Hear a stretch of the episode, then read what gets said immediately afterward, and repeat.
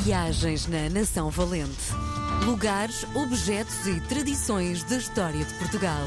Com Helder Reis. Hoje é um dia feliz porque recebemos o meu querido amigo Helder Reis, autor do livro Nação Valente, Lugares, Objetos e Tradições da História de Portugal. Helder, bem-vindo. Alô, estás bom? Estou ótimo. Uma das coisas que eu gostava de abordar antes de entrarmos propriamente na história que te traz hoje à emissão Ok. é a tua pontualidade, que é extraordinário. Marco contigo uma hora e tu estás à hora marcada. Ah. É extraordinário. Sabes que eu acho que marcar com alguém e a pessoa chegar, nem que seja uns minutos atrasado, eu acho que é uma falta de respeito. Ah, e tu tens uma capacidade incrível de respeitares o tempo dos outros. Olha, fico muito feliz por tu reconheceres isso e eu acho que os portugueses deviam mudar o chip da coisa dos 10 minutos ou dos 15.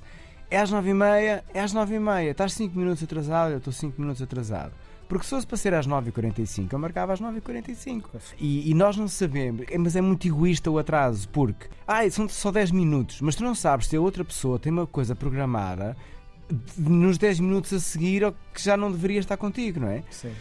E eu acho isso tão desconsiderante. Mas eu devo isto, olha, devo à minha mãe, que era extremamente Mas pontual. também trabalhares, o facto de trabalhares em direto em televisão não faz de ti uma pessoa muito mais rigorosa com o tempo? Uh, antes disso, por isso é que eu acho que sou muito rigoroso com o tempo, tipo, socialmente e tudo, porque o seminário, 12 anos, nós, quando acordávamos, íamos ao placar e tínhamos o nosso horário ali, tudo, tudo a fazer. E era tudo ali marcadinho naquela hora, não havia cá nem mais, nem meio mais, nem 10 minutos. 10 minutos era um castigo. E eu, desde os 12 anos, cresci com isso. Claro que não temos, infelizmente, algumas pessoas mereciam um grande castigo pela falta de pontualidade ou então por não se aperceberem que às vezes é preciso chegar um bocadinho mais cedo para determinadas circunstâncias. E hum, para mim, uma pessoa define-se muito pela pontualidade. Muito, muito, muito. Olha, então tu és rigoroso nessa Sim, matéria. sou, sou rigoroso. Muito bem. Mas no resto da vida também. Eu tive a ideia de vir para estúdios cheio de casacos, porque está a chover, Sim, então agora vou-me despindo enquanto vou contando história. muito bem. E a história que nos trazes hoje? Olha, não é propriamente uma história, eh, mas é uma realidade que eu falo muito no livro e que decidi falar sobre ela não em formato de uma, mas em formato de todas. São as aldeias do nosso país.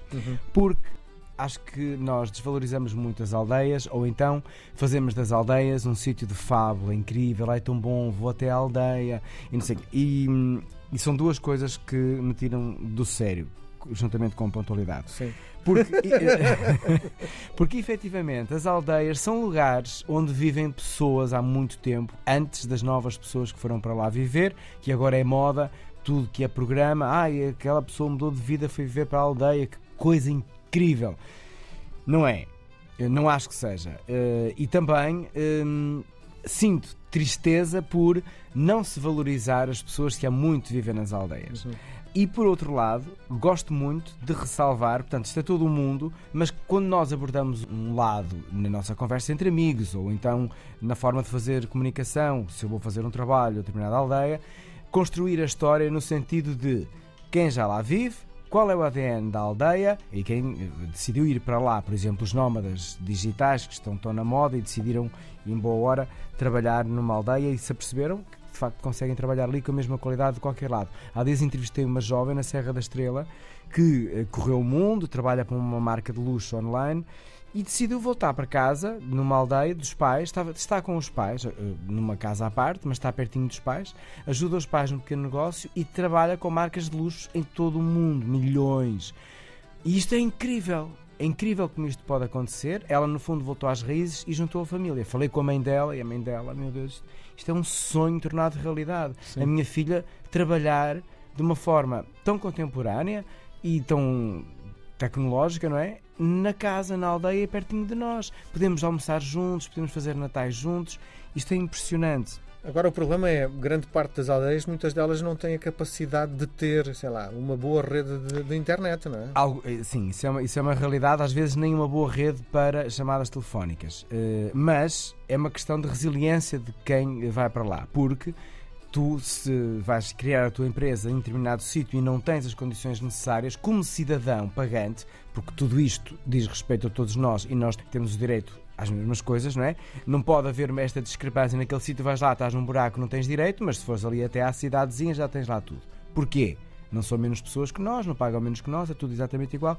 Agora, chateias-te um bocado, mas se te chateares valentemente e ali fores perseverante, mais que chatear, tu vais conseguir ter exatamente as mesmas coisas. Mas tenho-te a dizer que eu tenho feito um trabalho bastante regular em aldeias e apercebo-me que elas cada vez mais estão preparadíssimas, tecnologicamente falando, para receber as pessoas que trabalham, cujo trabalho é, passa por um, por um computador. No meio disto tudo, hum, eu escolhi uma aldeia que personifica muita coisa uh, e que eu também falei dela no livro, que se chama Sidões, em Vinhais. E é uma aldeia muito bonita e, e, uh, e, acho que junta muito estas histórias, porque é uma aldeia de uma rua só. Uh, é, é, muito bonita, fica ali com uma natureza absurda à volta. E, e, e, esta aldeia está cheia de tradições e de, por exemplo, momentos contemporâneos como concertos sem amplificação sonora e cuja iluminação são velas. Sim. É bonito, faz parte do cartaz deles. Uhum. E é a aldeia aqui em Vinhais onde começa o inverno, com a festa da cabra e do canhoto, onde um grande pote tem uma cabra velha a, a, a, cozinhar num guisado que fica maravilhoso e depois umas porções mágicas que estão ali a arder, umas aguardentes para tu aqueceres porque está efetivamente frio e a comunidade toda junta-se. É um ponto impressionante de encontro entre jovens, mais velhos e a aldeia vive ali uma festa e faz muitas mais coisas de valorizar as aldeias em tudo isto, ir lá, usufruir e não estar aquela coisinha da interioridade, dos cuidadinhos e não sei o quê, é, por favor, mudar Sim. o chip. Diz-me uma coisa, uh, fizeste esta viagem, sobretudo por causa do programa da RTP, a pergunta que te faço é, elas têm, as aldeias uh, têm pontos que se unem, pontos que se distanciam do ponto de vista não só morfológico da própria aldeia, mas uh, elas são diferentes umas das outras? Ui, são